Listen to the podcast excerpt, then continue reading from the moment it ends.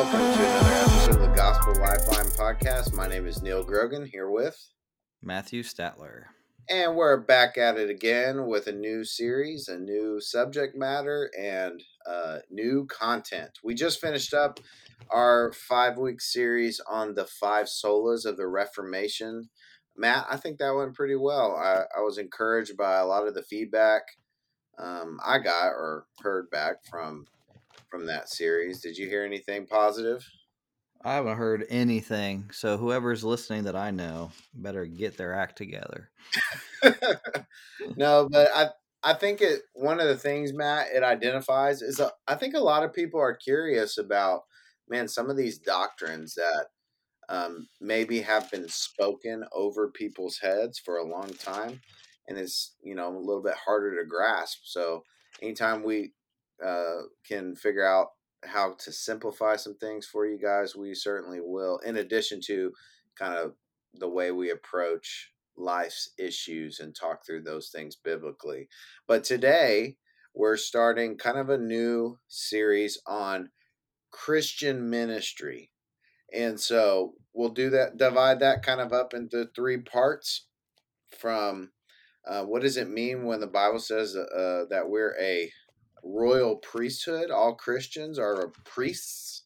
Like, what are the implications for that, right?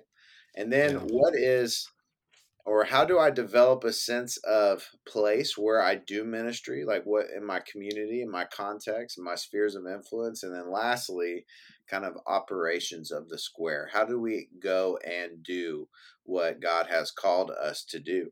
So I think that'll be a good kind of way forward. Think through um, local ministry, right? Uh, for the every every believer. But you know, we're talking about this priesthood of believer thing, it kind of got me thinking, Matt, about um, um, the Marine Corps. It's kind of my default, right?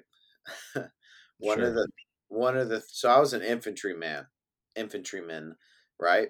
And so, but one of the key phrases in the Marine Corps is every Marine is a rifleman. It was it was you know a robust teaching in the corps. So what they would do to ensure that was they sent whether you are a infantry marine or in in a job or mos other than infantry they would send you through a program uh, if you will a training regiment to kind of develop basic rifleman skills. Now you got to stay up on those skills, but everyone kind of starts at the same place, right?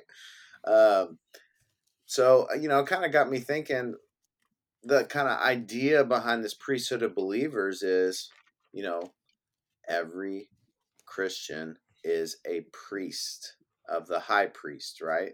Under the high priest. Um, now we got to develop those skills to be proficient. And there are some people who are called to specific jobs within that, but yeah. every believer is a priest. What do you think about that? I mean, I think it's pretty biblical considering First Peter 2 says, mm-hmm. But you are a, cho- a chosen race, a royal priesthood, a holy nation, a people for his possessions, possession, so that you may proclaim the praises of the one who called you out of darkness into his marvelous light. Yeah. Uh, Revelation uh, chapter 1, verse 6 and made us a kingdom priests to his God and Father. To him be the glory and dominion forever and ever. Uh, amen. But you know, it's one thing to read it, Neal. It's another thing to to really meditate on what that means, right? Wrestle with it. Um, just like every Marine is a as a rifleman, it's almost like there is a a standard, a baseline that everyone is expected to meet. Um, and so, if every Christian is a priest, every believer in Jesus is a priest, uh, first, where does that priesthood come from? Well, it comes with our, our union to Christ. And so, if we are united with Christ, all things from Christ, all the offices are in, essentially we inherit it, right? Yeah. Um, no, the, totally. The, That's exactly right. And so the authority that we have comes from Christ. Yeah. Uh, so what does a priest do, uh, Neal? Yeah. So uh, just to kind of roll that back one degree, let's give a let's give a working definition for priesthood of all believers. I think that's that'll be helpful, and then we'll kind of talk about the functions. Sound good? So yeah, JV, I like that. J.V. Fesko defined it this way. He said the doctrine of the priesthood of all believers states that all believers in Christ share in his priestly status, which is what Matt was just talking about. Therefore, there is no special class of mm-hmm. people who mediate the knowledge, presence, and forgiveness of Christ to the rest of believers. And all believers have the right and authority to read, interpret, and apply the teachings of scriptures. Why this definition is so important is during the Protestant Reformation, um, this f- for sure for sure wasn't a reality. They believed that there were different classes of Christians, and so you had to have a mediator, someone who could read the Bible for you, because you certainly couldn't read it and understand it. So this doctrine really frees the church to pursue and to know God because the mediator is Christ, right? Not another individual. So now with um, the functions, like what does a priest do? Right? Well, priests, one of the things they do is they intercede for others. Um, and every believer has the opportunity to intercede in prayer, um, to bear burdens, to um, man, ask God for forgiveness. Like um, those, those are key elements and functions of a priest. What else can you think of, Matt? Yeah, as we think about this, if you look at the office of Christ as priest, um, you're not, you know, the confession that you and I really like, the 1689, uh, gives us what that looks like. But Leviticus 16, I think, really brings out the nature of the priesthood, right? Taking right. having to be ceremonial ceremonially clean, um, taking the sacrifice, sprinkling the blood, um, you know, really doing the work of, of the ministry. Yeah, on the Day of Atonement. Right. Um, and then, of course, Christ paid that. Mm-hmm. But, you know, thinking back to the Reformation period, the medieval period, um, and what you were saying is that only certain people were permitted to be have the vocation of priest or right. of uh, you know a vocational in ministry. And luther i think was probably one of the main i don't know spearheads on this said no no no. We are all called to be ministers of the gospel uh, we are all called to this and, and you know I, I, don't know if i've shared this before but it's one of my favorite stories but a shoemaker, you know, he says, how does a shoemaker uh, be the best Christian um, shoemaker? Does it does he go around making little crosses on his shoes and putting little you know Christ symbols on it? He says no. He says he makes the best shoes possible. That's yeah. how that you know you do the best thing, the best at your job that you can, and that's what it means to be um, vocationally a minister. Yeah. So yeah, pursuing excellence. Yeah, um, pursuing excellence. Yeah, so guys, you don't have to put Philippians four thirteen on all your Under Armour shirts or shoes. That's um, right. That's right. 16, 14 or something. I can do all things like play NBA basketball. That's listen, right. Listen, listen, Matt, you and I aren't getting in the NBA no matter what shoes we have on. But yeah, the, am not. the, the principle there is, man, we pursue excellence and not just pursuing excellence, but First Peter two nine through twelve, you know, which is what you kind of you started in on. You did verse nine um, uh, earlier, talking about the royal priesthood, a holy nation, a people for His own possession, a chosen people. Right? It yeah. says, proclaiming the excellencies of Him who called you out of darkness into His marvelous light. So here's one of the functions that you get to do, right? As a minister of the gospel, as you proclaim the excellencies of Christ. So, you know, back to your, you know, cobbler uh, example, Matt. Man, we pursue excellence in our vocations, but we also proclaim his excellencies, right?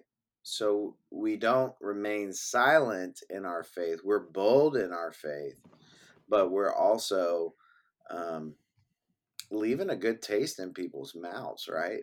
Like, read verse 12 of First Peter 2. Could you, Matt? Yeah. First Peter 2. I got no. all my yeah, 212. notes here. 212. Conduct yourselves honorably among the Gentiles, so that when they slander you as evildoers, they will observe your good works and will glorify God on the day he visits. Right. So, you know, Peter's saying, listen, proclaim, but conduct, right? Conduct yourselves honorably. So, in the way we do whatever task it is we're called to do, um, part of our ministry, you know, th- and, and I hope you guys are kind of catching this. So, your ministry as a stay at home mom, your ministry as a student, your ministry as a pastor, your ministry as a businessman, so on and so forth. You got to think this way. Okay. Yeah. So, you're to proclaim his excellencies as whatever those things are. And also in that space, in that sphere, you're to conduct yourself honorably amongst people who don't believe, unbelievers, right? Um, so that when they slander you as an evildoer, what will happen?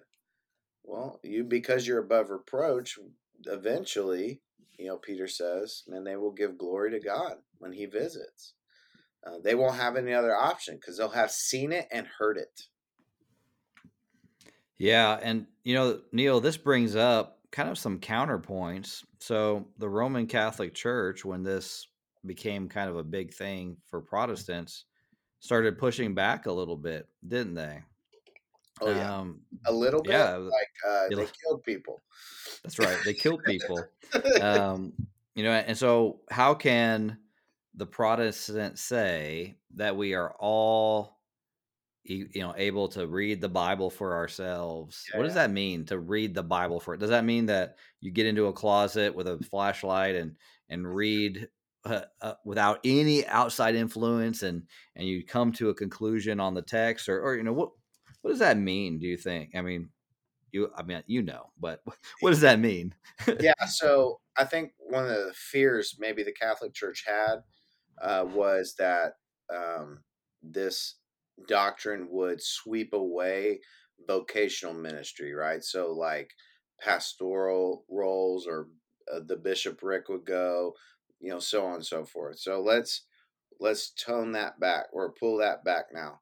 So what the priesthood of believer does not mean is it does not mean that there are not some called by God to fulfill specific roles in the church for the purpose of equipping the saints. So we kind of we gather that from Ephesians chapter 4 verse 11. Uh, let me let me turn to it so I can read it. Um, but it says this that almost there. He called some go eat. There we go. I have to remember my little ditty so I go to the right page. He says, and he himself gave some to be apostles, some prophets, some evangelists, some pastors, teachers. Verse 12, equipping the saints for the work of ministry to build up the body of Christ. Um, verse 13, until we all reach unity in the faith and in the knowledge of God's Son, growing into maturity with a stature measured by Christ's fullness. So, what is this telling us? Well, it's telling us that God has appointed some um, to lead in this endeavor, okay? To equip other people, not to sit idle, but to equip them for work. What kind of work? Well, the ministerial work. What is the ministerial work then? Well, we look back at the example of Jesus. Jesus came um, to set the captives free, to, to free the oppressed, to recovery, give recovery of sight to the blind, to heal, to restore, to proclaim the year of the Lord's favor. You know, we see that in Luke um, chapter uh, 6. Um, so Jesus came to proclaim the kingdom of God has arrived. And so that is we we now take that ministry and we work that out functionally in our lives, right? So before Jesus leaves, he gives us this thing we we call in the church the Great Commission, right? And the Great Commission is to go into the whole world to proclaim Christ, right? To baptize people in the name of the Father, Son, and Holy Spirit, and to teach everyone, those people, all that Christ has commanded us. So that's the ministerial work that we're called to engage in. Now we we go when when a, when Ephesians 4 says to equip the saints then for the work of ministry, what that implies is that we're to come together to assemble is another way to say that to be equipped like a training day right which we call lord's day to worship and be equipped then to go back out now into those places of your vocational calling wherever that may be and in your homes and in your communities and to do this work of ministry there so we come in for training we leave to do to work and every believer is a priest in that regard, where only one select group, the priests, would do this work of ministry for all the tribes of Israel historically. Now, all people have been equipped because Christ mediates for each and every one of us and then calls us in to equip us and sends us out to work. Neal, I, I like how uh, Hebrews 10 really backs up what you're saying. Uh, verse 19, therefore, brothers and sisters, since we have boldness to enter the sanctuary through the blood of Christ, of Jesus, he has inaugurated for us a new and living way through the curtain that is through his flesh.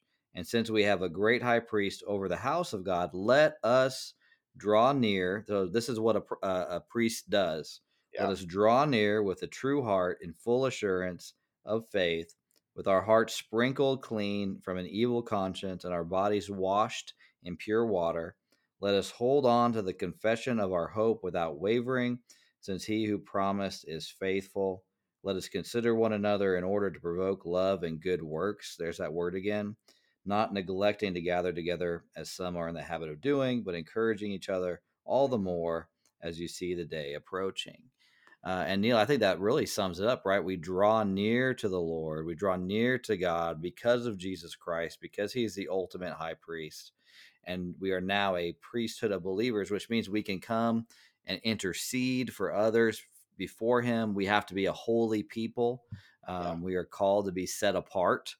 Uh, that language of holiness is huge in Leviticus. And um, not only that, but we also encourage each other not to neglect to gather together.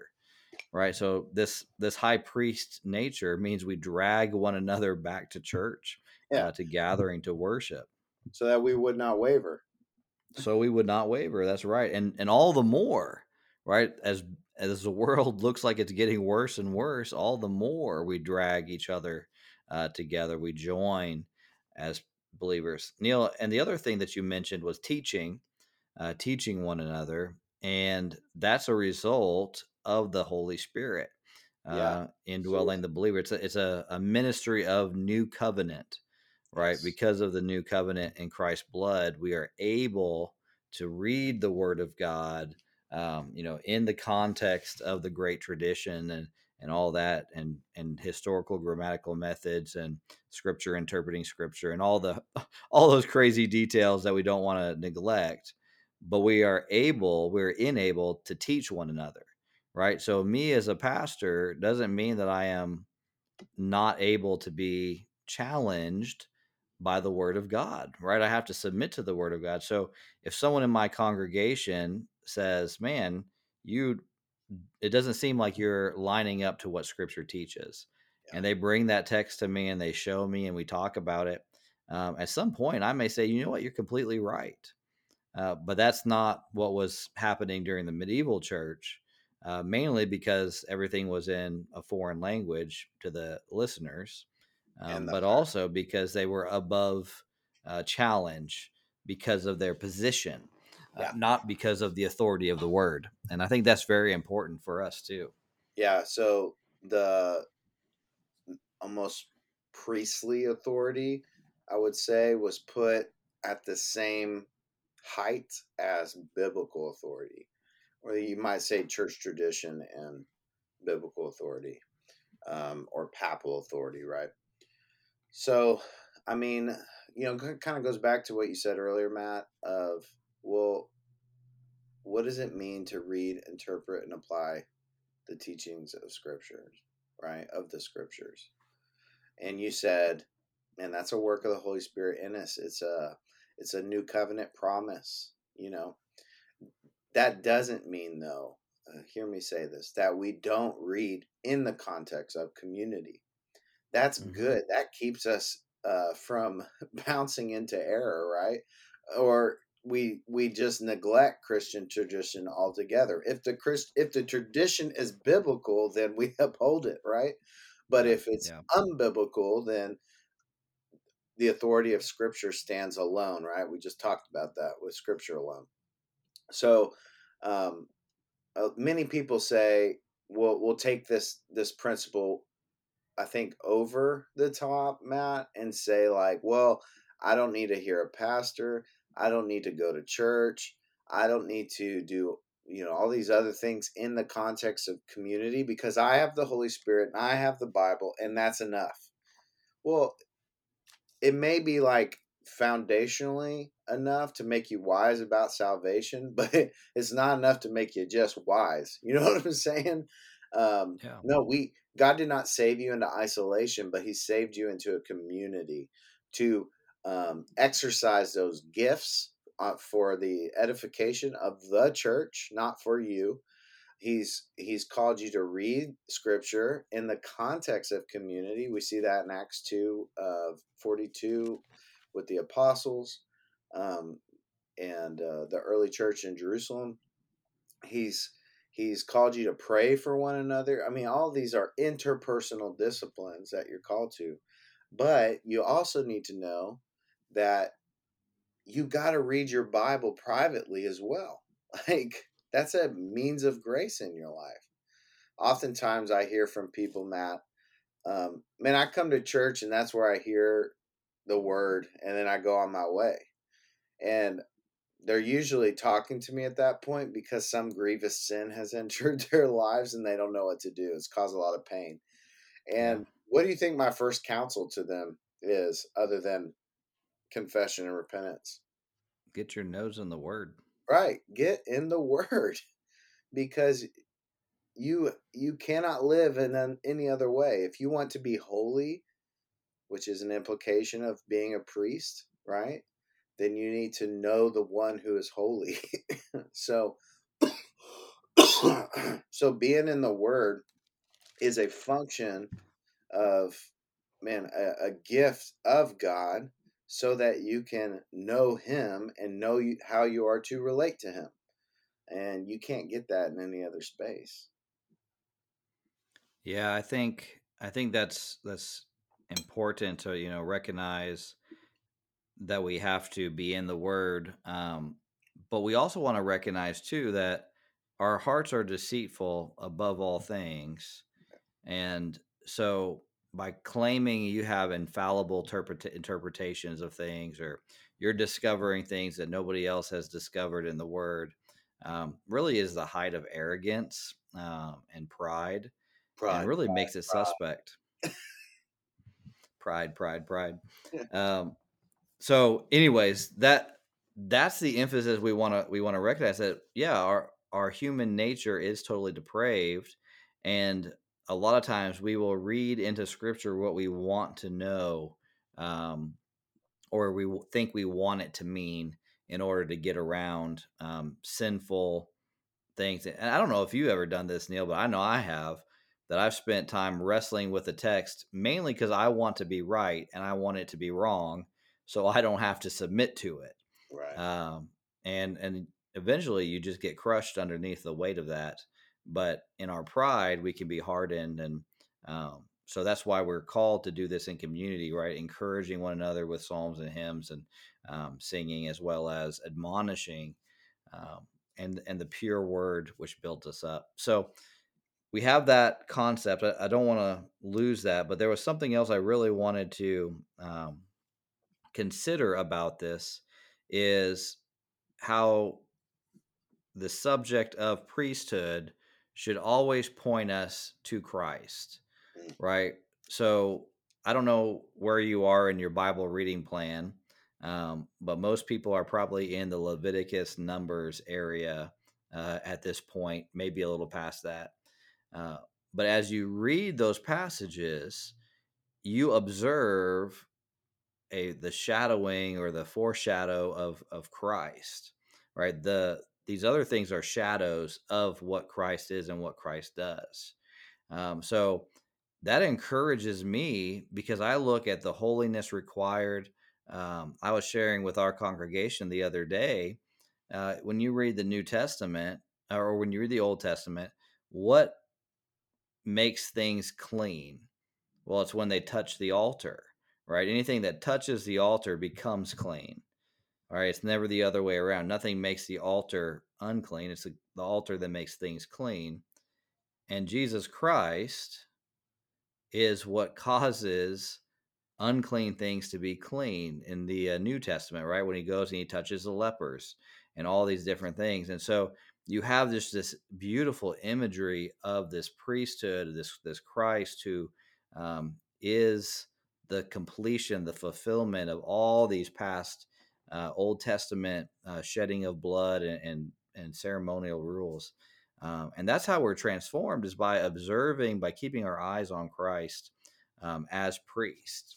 And so, yeah, our, our role is to point to Christ in everything that we do, uh, whatever our calling, whatever uh, task we do. I mean, there's so many te- passages about that. Um, but I think the easiest way is look at how Paul calls himself slave of Christ Jesus. Hmm. No, I think that's great. Um, you know, one of the things I hear um, or I've heard in working in the church over the last eight or nine years or however long it's been is, um, man, that's what we hire the pastor for. mm, yeah. Um, and what one thing to just warn you guys against is whoever your pastor is, he is not equipped or able to change your heart to make you more holy to um, to ultimately sanctify you. That's a work of christ through the holy spirit. And so um, he can assist in those things for you but you, friends, like Philippians tells us, have to work out your salvation with fear and trembling. And that means if you are um, one of God's elect, that means you're to be holy as he is holy, that you're to be a priest under the great high priest. You're to be uh, a holy nation in com- in your community. And that means you have to work to that end, right? Um, because the foundation is laid in by you having a new heart given to you. Now you can go out and do good and to drive forward and to know God in a deeper way. And as you continue to know Him, your ministry influence, wherever that is, will increase because you're being faithful. And uh, that's that's what Matt and I want to encourage you guys towards faithfulness in your faith, right? we just want you to be faithful followers of Christ. So, and part of that is you need to understand that you're you are a priest if you believe. And man, there's, major implications for that in your life and in your relationship with Christ. Well, guys, I think that's all we have time for today. Next week, we'll be hitting up something called developing a sense of place. It's really uh, kind of cool and buzzy, and um, maybe it'll give you a better kind of understanding of where God has called you. Um, but, guys, until next time, thanks for listening to the Gospel Lifeline podcast.